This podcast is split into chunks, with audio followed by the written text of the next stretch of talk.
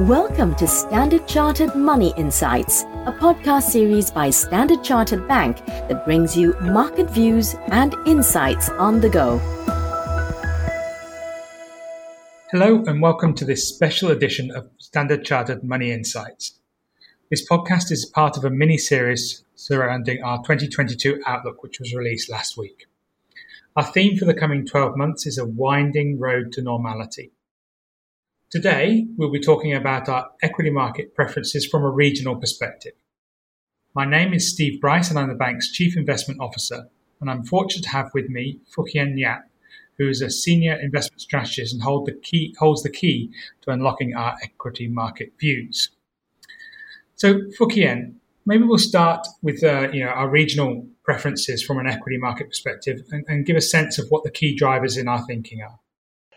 Yeah, thanks very much, Steve. So regionally, uh, from global equities perspective, we prefer the US and the Euro area.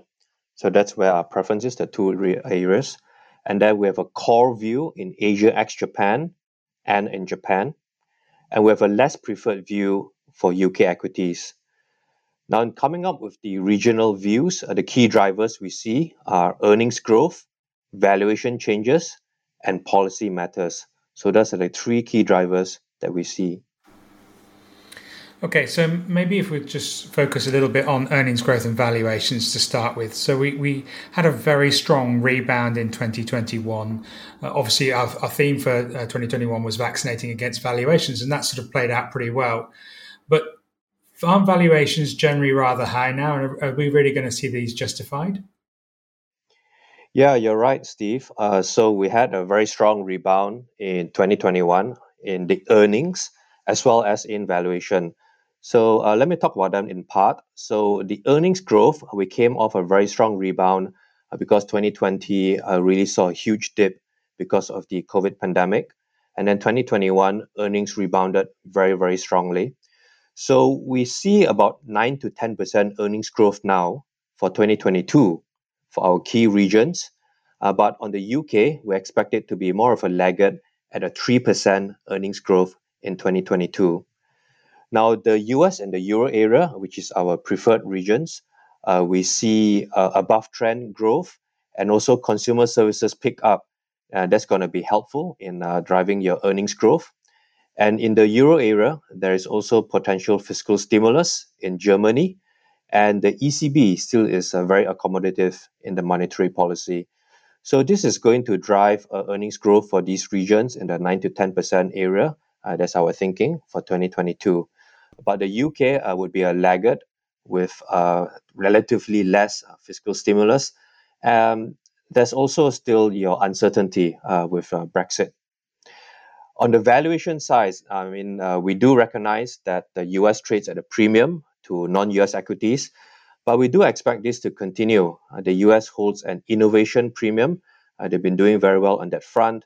And we think that they will continue to trade at a premium to non US equities. Uh, for the euro area, though, valuation is uh, relative to the global equities. The valuation for euro area is below historical average. So that actually acts as a bit of uh, support for the euro area. And uh, here, we think that the rise in ESG uh, is something that we believe can help the euro area because it scores very well uh, if you look at the ESG metrics in the euro area. And you mentioned policy. How does that factor into your thinking for regional equities? Yes, that's right. So, from a policy point of view, uh, we see much greater visibility in the US and euro area.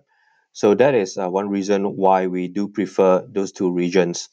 Now, policy uncertainty, uh, especially in China, uh, has caused a sharp sell off in uh, 2021, and that's affected the equities for your Asia ex Japan region, where your regulatory reforms has caused uncertainty and also a downward earnings revision. Uh, we think the worst is over now, although regulatory overhaul uh, would still continue.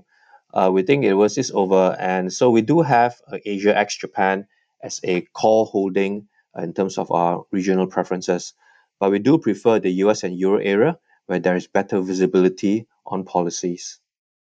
Yeah, and I guess the the outlook for the dollar is also important, right? Because you know we know that the emerging market assets generally do well uh, if the dollar is to weaken significantly. So obviously that dollar strength that we've seen in recent times has been a bit of a headwind, but uh, assuming we get that out of the way, um, that could be a, a bit of a positive. Okay, um, Fook Hien, thank you so much for joining us today. Um, that is all we have for today's special episode of Standard Chartered Money Insights. Uh, if you'd like to learn more or read our publications, please visit our website at sc.com under Market Insights. As a reminder, if you enjoyed our discussion, please rate and review us wherever you get your podcasts. Thank you uh, for joining us and enjoy the rest of your day and stay safe. Thank you for listening to Standard Chartered Money Insights, a podcast series by Standard Chartered Bank. For more details on the latest market insights, subscribe to Standard Chartered Money Insights.